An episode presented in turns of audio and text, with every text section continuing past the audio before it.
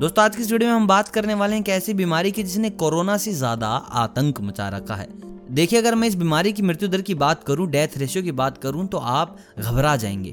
क्योंकि जो death ratio है, जो मृत्यु दर है, वो है पूरे 50 परसेंट। मतलब कि दो में से एक इंसान ज़रूर मर रहा है।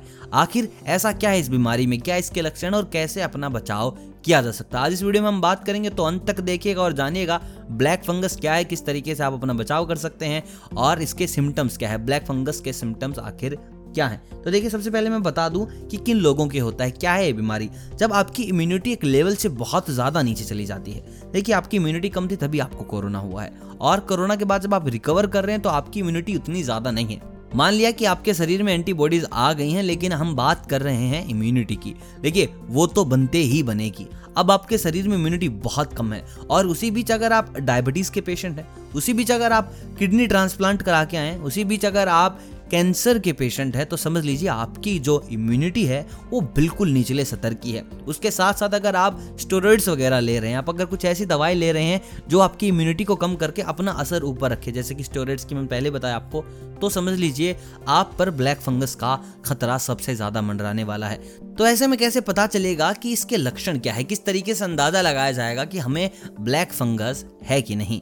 देखिए, इसके जो लक्षण है वो बिल्कुल शार्प हैं और कोविड से बिल्कुल अलग है। ऐसा आपको बिल्कुल भी नहीं होगा कि आप परेशान रहें कि मुझे कोविड हो गया, कोविड हो गया और अंत में खबर मिले आपको ब्लैक फंगस है। या फिर ऐसा हो कि आप ब्लैक फंगस से डरे बैठे हो और आपको हो गया कोविड। तो सबसे पहले अगर हम बात करें इसके लक्षण की तो जो सबसे पहला लक्षण है वो है बुखार। देखिए, बुखार आता है कोविड में भी। लेकिन मैं आपको बता दूँ, कोविड का जो बुखार है वो बड़ा तेज़ी का बुखार है। आपको तेज़ी से बुखार चढ़ेगा वहाँ पर। जो आपका, जो बुखार का पैरामीटर है, वो 103 104 रहेगा। लेकिन यहाँ जो बुखार है, वो कम तापमान का रहेगा। यहाँ पर इतना तेज आपको बुखार नहीं होगा। दोस्तों, उसके साथ साथ जब आप खांसेंगे या फिर आप छीकेंगे, जो आपका बलगम होता है, इस दौरान जो आपका बलगम निकलता है शरीर से उसमें से खून निकल सकता है। अगर ऐसा हो रहा है, आपके बलगम से खून आ रहा है तो समझ लीजिए ये भी ब्लैक फंगस का ही एक सिम्टम है। दोस्तों, उसके साथ साथ आपको नाक से संबंधित समस्याएँ हो सकती हैं। यानी कि आप बिल्कुल सुबह तंदुरुस्त थे, नाक में कोई दिक्कत नहीं थी, रात तक कोई दिक्कत नहीं थी, लेकिन अचानक से अगर नाक बंद हो गए हैं या फिर नाक में म्यूकस के साथ खून आ रहा है तो आप समझ लीजिए ये भी एक लक्षण है। दोस्तों इसके साथ साथ अगर आपकी आँख में दर्द हो रहा है, आँख फूल जाए, यानी कि सूजन, स्वेलिंग और आपका जो विजुअल है वो कम होने लगे, यानी कि आपके जो आँखों की रोशनी है, वो गिरती चली जाए तो ये भी एक लक्षण है, जितना जल्दी हो सके इस चीज़ से बाहर निकले डॉक्टर के साथ कंसल्ट कीजिए। दोस्तों, अगर हम बात करें अगले ब्लैक फंगस सिम्टम की तो वो आता है आपके चेहरे के ऊपर। आपको चेहरे की एक तरफ़ दर्द, सूजन या फिर सुन महसूस होगा। देखिए, तीन चीज़ें मैंने आपको बताई हैं। या तो आपको लगेगा कि हाँ चेहरे की एक तरफ़ मुझे दर्द महसूस हो रहा है, या फिर सूजन महसूस करेंगे, या फिर आप महसूस करेंगे कि आपका आधा चेहरा सुन पड़ गया है। दोस्तों, दांत में दर्द हो सकता है, दांत हिलने लग सकते हैं और भोजन चबाने में दिक्कत आ सकती है। देखिए, जब कोविड होता है तो जब भोजन हो या पानी गले से नीचे निकलता है तो वो दर्द करता है। तब तो हमें लगता है कि हाँ कहीं ना कहीं ये कोविड का लक्षण है। लेकिन यहाँ पर ऐसा नहीं है। यहाँ पर आपके दांतों के साथ समस्याएँ होंगी। दांत अगर हिलने लग गए हैं, दांतों में दर्द होने लग गया है, आपके जबड़ों में दर्द होने लग गया है तो समझ लीजिए ये एक लक्षण है।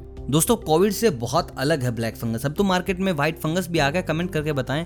अगर आप अगली वीडियो व्हाइट फंगस पे चाहते हैं तो आपको पूरी डेडिकेटेड वीडियो व्हाइट फंगस पर मिलेगी। प्लीज़ कमेंट कर दीजिएगा कि आप ब्लैक फंगस और व्हाइट फंगस के बारे में कंपैरिजन चाहते हैं या फिर व्हाइट फंगस पर एक ब्रीफ वीडियो चाहते हैं? दोस्तों, हम बात करते हैं अब इसके बचाव की। देखिए डॉक्टर्स लगे हुए हैं, बचाव का अभी कोई पुख्ता साधन नहीं मिला है। ऑक्सीजन है इम्यूनिटी है, अपने आप को स्वस्थ रखना है, बस इतना ही जान पाए हैं। लेकिन एक चीज़ जो बिल्कुल गारंटेड है, वो है आपका शरीर का इम्यूनिंग सिस्टम अब आपको इम्यून सिस्टम को स्ट्रॉन्ग कैसे करना है, वो दो चीज़ों से होगा। एक होगी आपकी डाइट दूसरी होगी आपकी एक्सरसाइज आपको दो चीज़ों को सर्वोपरि मानना है। पहली डाइट दूसरी एक्सरसाइज एक्सरसाइज करते रहिए ब्रीथिंग एक्सरसाइज कीजिए लंग्स को मज़बूत कीजिए, साथ ही साथ अच्छी डाइट लीजिए. मैदा ना खाएँ, बेसन ना खाएँ, ऐसी चीज़ खाएँ जो आपके शरीर को ज़्यादा से ज़्यादा फ़ायदा दे. फ्रूट्स खाएँ वेजिटेबल्स खाएँ, ताकि आप अपनी इम्यूनिटी को कर सकें स्ट्रॉन्ग बाकी अपना ख्याल रखें, अपने घर वालों का ख्याल रखें और वीडियो अगर अच्छी लगी तो वीडियो को लाइक कीजिए. कुछ नॉलेज मिली हो तो दोस्तों के साथ ज़रूर शेयर कीजिए. मैं मिलता हूँ आपसे बहुत जल्द स्वास्थ्य के कुछ नए नुस्खों के साथ. तब तक आप सभी को अलविदा.